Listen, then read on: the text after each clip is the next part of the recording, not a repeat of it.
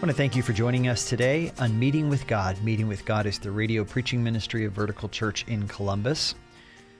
We're in the end of a series called The Power of Partnership, and today we're going to listen to the second part of a message called Living for Christ Together. That's my prayer for us that we will live for Christ together. Hey, can I say this? Um, if you're going to be firm in your faith, don't be a rally killer. Be firm in your faith by getting into God's word. And whether it's being a rally killer in your marriage, or being a rally killer in your faith, or rally killer in reaching out to somebody, know the word. Don't be a rally killer. That's what Paul's saying. Be firm in your faith, know the faith, stick to the faith, and fight. Then notice that it says right after that, uh, third phrase here, it says, act like men. Act like men. That's kind of an interesting uh, word there. Uh, comes from the Greek uh, andrizomai, which is based on the word uh, for man, the specific, the male, not like anthropos, which can be used for men, women, uh, all of that. This is the word specifically for men. And what it would be like saying, uh, act like a man. Oh, wait, is that what it said in the text? That was a really good translation. Act like men. Act like men. Be a man. I want to say this. Um, uh, this, ver- this verb here is not just talking to the males in here. Um, I will say a couple things. First, it's contrasting uh, men. Um, now, keep in mind, battle context, this is men, okay? Um, but first, the contrast I would say is between a man and a boy, okay? When he says act like men, when the enemy's coming at you, the temptation, every brand new soldier feels this for the first time. When he sees them bearing down and goes, Am I gonna die today? And that time is where you make the choice am I going to act like a man or am I act like a boy? Because if it's going to be like a boy, I am out of here. But the Roman way of fighting depended on, a, on maintaining a strong wall. They had very small swords they would use. And the reason was if they could maintain a wall based on shields, the enemy would run into it and stop, and they would just carve you up one at a time. But if people started to run, then you've got holes in the wall, the whole thing falls apart. Act like men. I would also say there's something, there is something to the gender aspect here. And I'm unashamed to say that in this church, we tell men to be men. Okay? There's a lot of people in our culture that say men should be more feminine or be more like this or step in. No, be a man. Okay? God made you to be a man, you be a man. God calls you as a woman, you be a woman. Don't try to be something you're not. And I, I believe that, uh, let me say this clearly the church is the strongest when men are men and women are women, and both do it courageously. Okay? I realize that while there's a lot of pressure on men to be different, there's also a lot of pressure on women these days to be different. And culture is trying to change things. Now, I'm not saying people can take that overboard, but I'm going to tell you God has created you exactly what He wants you to be. And in our culture where equality, not uniqueness, is celebrated, equality, it's all be the same. Okay? God didn't make you to be the same. God made you uniquely because He wanted you to be exactly what you wanted you to be. And I want to encourage you, whether you're a guy or a gal, God calls all of us to step up. And I would say here, if you're a woman, you're seeing this, uh, you can put act like, don't cross out men, just put a little note to the top, act like a woman. There's something great about that. There's something about a mother who loves her kids and says, you know what, I don't care what the culture is telling me. I'm going to do, I'm going to raise my kids like Jesus tells me to do it. Or if you're a man and God tells me to do this, I'm going to do that. I'm going to lay my life down for my family. I'm not going to run off and be a playboy. I'm going to be a man. And I think that's what God calls us. Why don't you jot this down? Be focused, be grounded, be courageous. Be courageous. I would tell you, single women in the church, don't settle for a man who conforms to the culture. Settle for a man who transforms the culture. That's a big deal. Because later in life, when you want to be spiritually led, as scripture says, if you have a man that's uh, always trying to find out what's the latest thing in the newspaper or the magazine or philosophy or whatever, and he's going to adapt to the culture, uh, you're always going to be longing for him to be a spiritual leader. But I believe if you step up, if you marry a man that steps up and says, No, we're doing what Jesus Christ says, and does it in gentleness and lays his life down for you day in and day out, you will be the happiest woman on the face of the earth. Choose wisely. Choose wisely. Now, this is, I want to focus on the men for just a minute. Um, you know, jokingly, I would say uh, this word here uh, could also be translated act like men. It has the feeling of be courageous. Be courageous. Now, I'm going to tell you this, guys. Um, you know, if tonight you go to sleep and in the middle of the night, 3 a.m., you start to hear some footsteps downstairs, do not turn to your wife and say, honey, act courageous. Okay, we all laugh at that. That would be so dumb. But I'm going to tell you this, men. When your teenagers are losing it, and they either need to be instructed or corrected or directed in the Lord, do not turn to your wife and say, act courageous. That is the time for you to be the man. Take time off work or do something different or whatever is needed. You be, what is it? What are we supposed to be? Courageous. Step up. Be the man. I believe that our culture is dying for that, longing for that. And I believe that men of God who step up will set the destiny of their families. But whatever your role, whether you're a man or a woman, or you're married or you're not, make sure you play your God given role and do it with joy. That's what makes a strong church. It's easy to be courageous when you're in basic training, right? Yeah, we're going to be great. We're going to take them down. We're going to we're going to do all that. We're going to, but those guys have nothing to. It's easy to be courageous in basic training. But as again I said, when, when, when the enemy is 100 yards away and, and coming at you, that's when you determine whether you're going to be courageous or not. And think about this difference makers are the ones that stick around. Okay? Difference makers are the ones that stick around and act like men or act like women or especially act courageous. You know, one thing I'm very proud of is the fact that we are raising disciples who know Jesus Christ and who know His Word. And the concern I have as I look into each of their eyes and to the rest of our students, including my own son, is that they will know how to stand alone for Jesus Christ. Because the reality is, in any culture, in any place, if you do not stand firm in the faith and act courageously, you will get blown over over time, whether it's simple things or big things. And um, I would tell us parents um, what God is calling us to do, what God is calling all of us to do, whether you have kids or not, is to teach ourselves and teach our children to stand alone. And um, unlike the military thing, um, um, I think some of the ways that we have to act courageously is the ability uh, to know that sometimes uh, our kids are going to be unpopular. Sometimes, sometimes, honey, you're going to be unpopular. Sometimes they're going to, the crowd's going to go that way, but you don't have to. Jesus will be with you. You stand alone. And it's the people that are willing to stand alone that are the difference makers because the crowd cannot force them to conform. Now, do I realize there's a cost to pay? Absolutely, there is. But if you look at throughout Scripture, Daniel, Noah, David, throughout Scripture, God has used people that are willing to stand alone. Then finally, Paul says, uh, Be strong. Be strong. This is really the mindset of a believer is to be strong under pressure or opposition. Victory is not achieved without pressure or opposition. Some of you might be saying, well, how? How do I do that, Luke? How do I, how do I be strong in the Lord? Well, I want to point something out here in the text. Um, this verb here, be strong, is actually passive. So if we were to translate it, it would really be be strengthened. Be strengthened. I think a lot of Christians, we say, well, I got to do what's right. I got to do what's right. And yes, we do. And God requires us to step up to the plate.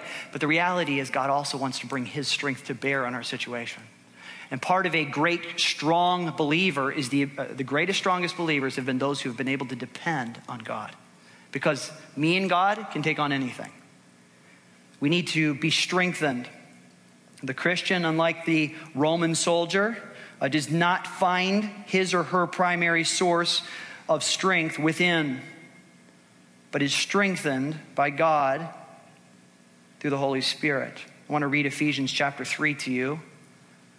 Paul said this For this reason I bow my knees before the Father, from whom every family in heaven and on earth is named, that according to the riches of his glory, this is it right here, he may grant you to be strengthened with power through his Spirit in your inner being. Is that awesome or what?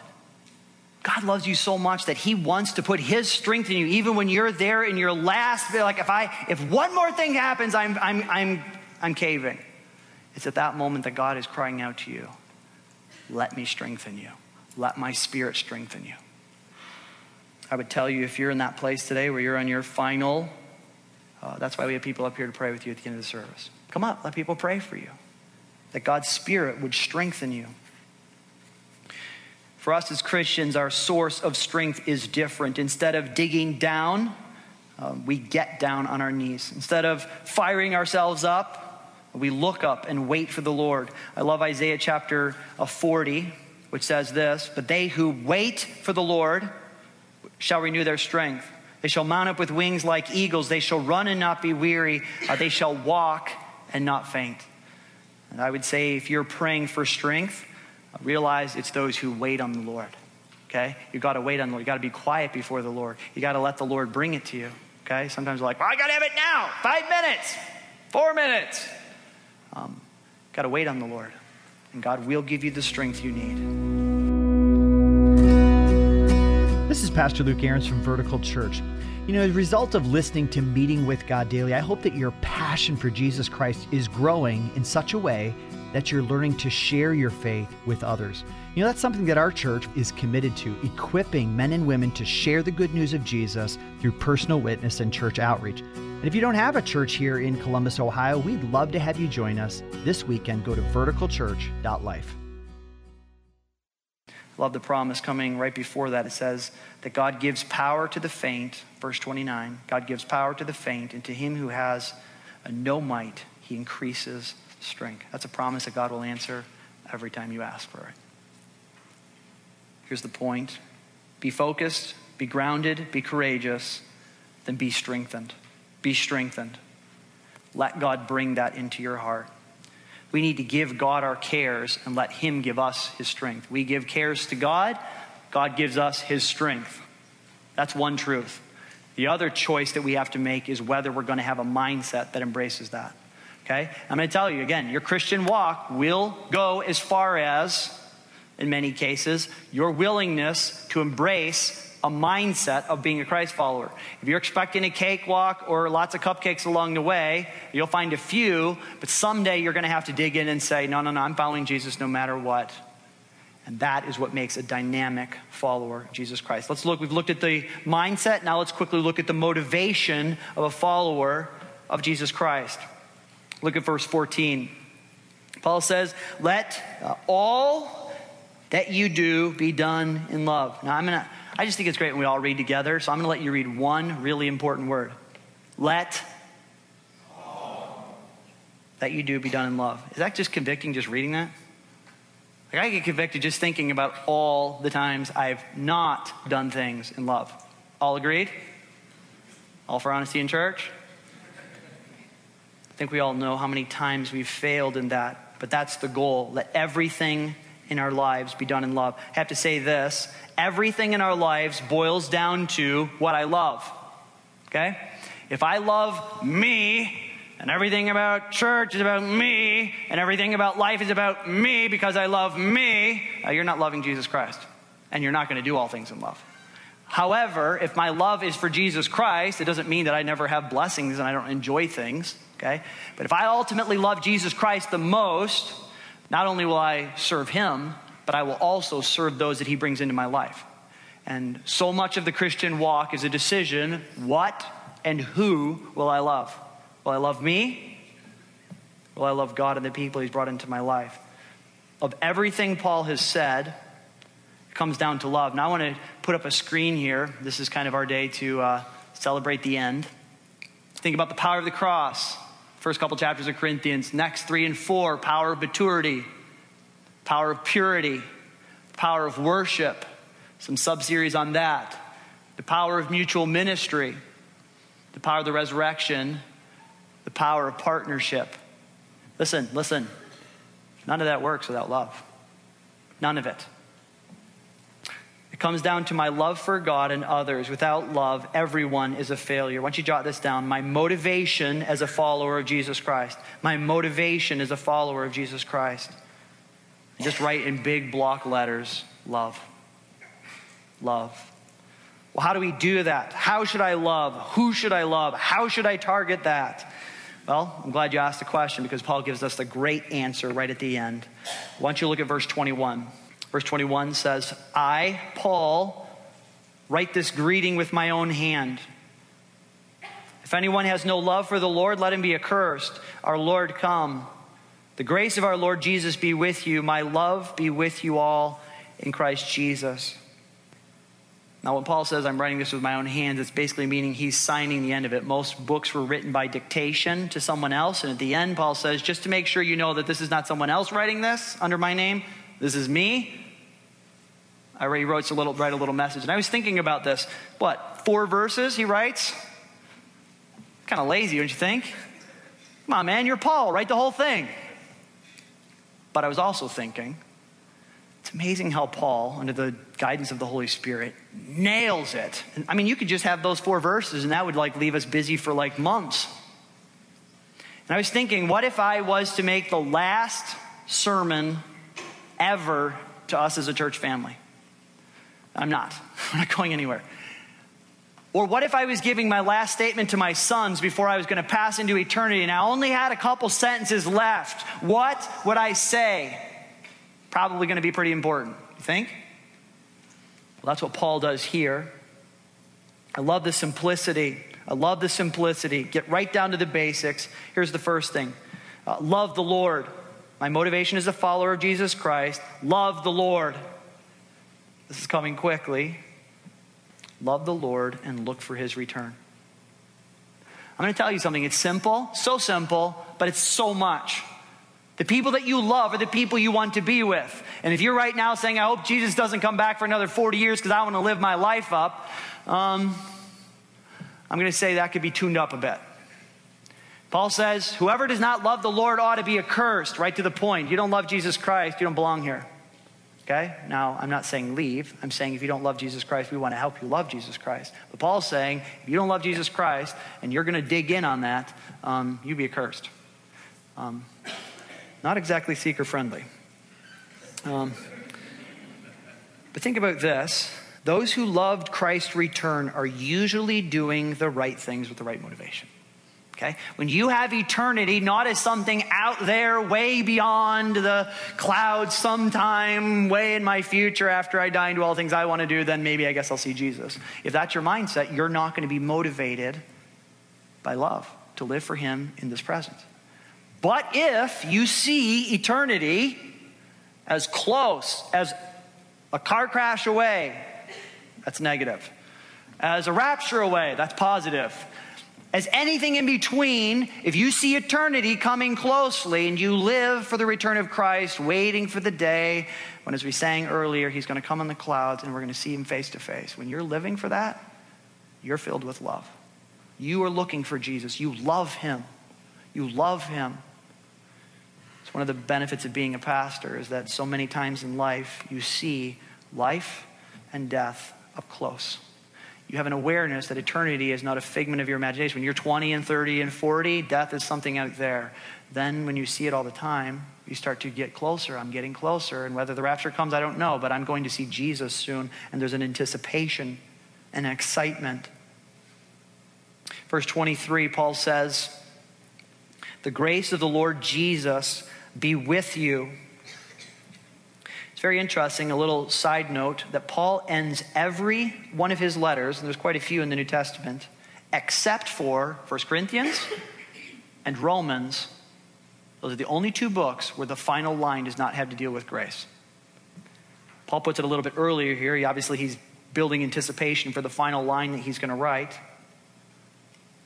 Want you to think about this. Grace, God's favor, is a gift we're saved by. Ephesians 2 8 and 9 says, We're saved by grace through faith. Paul in Romans chapter 5, verse 2 said this Through him we have also obtained access by faith into this grace, this favor of God in which we stand.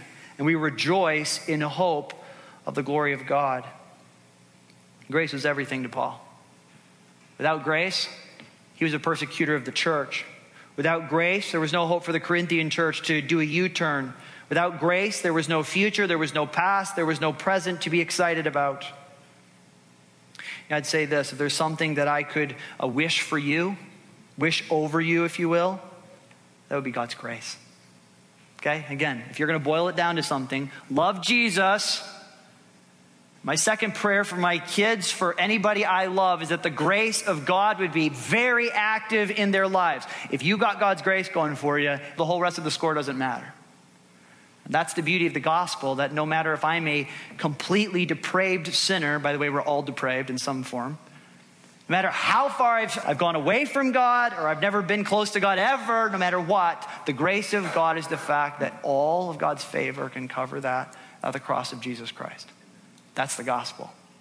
And I would say if you're here today and you're not sure if God loves you, uh, study grace. He has grace for you if you turn to Him and accept forgiveness.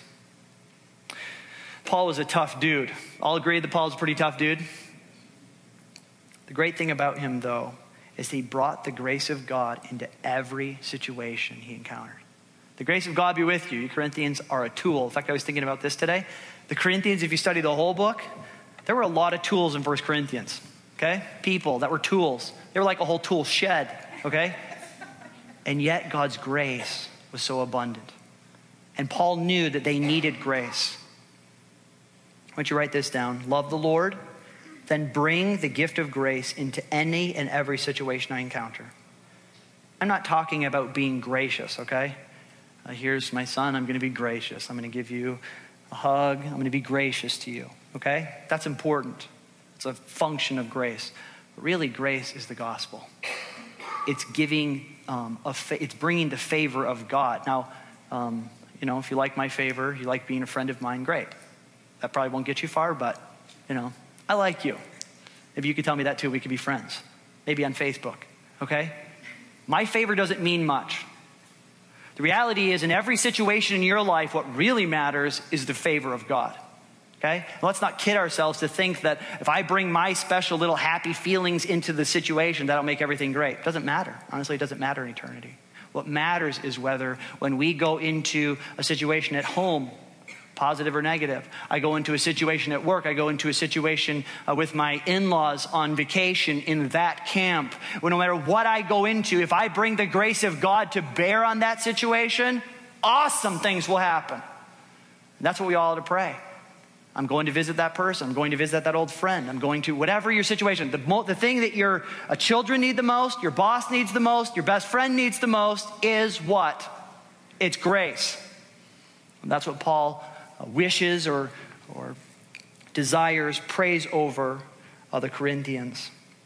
Then finally, unlike most letters that Paul wrote or would write, he focuses his final words to the Corinthians on their greatest growth point, and I might say, probably in many cases, our greatest growth point. Here's the final point let the love of Christ flow through me uh, to others. Okay? My motivation as a follower of Jesus Christ is to love the Lord, bring the gift of grace into any and every situation I encounter, and let the love of Christ flow through me uh, to others. Okay? I have to say this if we're going to be gospel centered people, the power of partnership, that's the little series.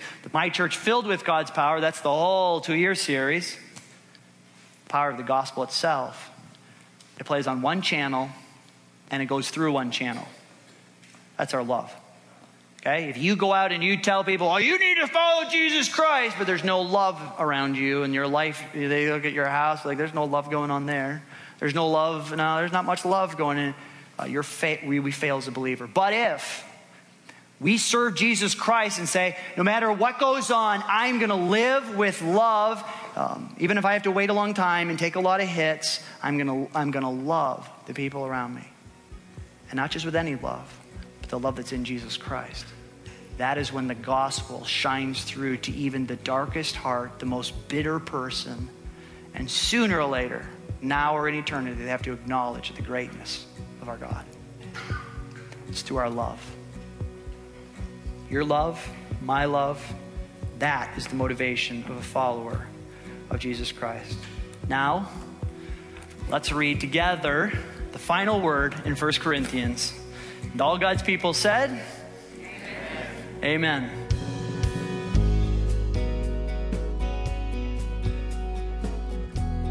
Thank you so much for listening to Meeting with God, the radio ministry of Vertical Church in Columbus, Ohio, located at 1290 Old Henderson Road. Meeting with God is a listener supported ministry which strives to share the good news of Jesus Christ each day. Our prayer is that this radio program will lift people's eyes and hearts to our Savior, Jesus. If you would like to be a part of the Meeting with God team of financial donors who make this ministry possible, please visit our website, verticalchurch.life. We are thankful for your partnership in the gospel, and as always, we hope to meet you back here at the very same time tomorrow for your meeting with God.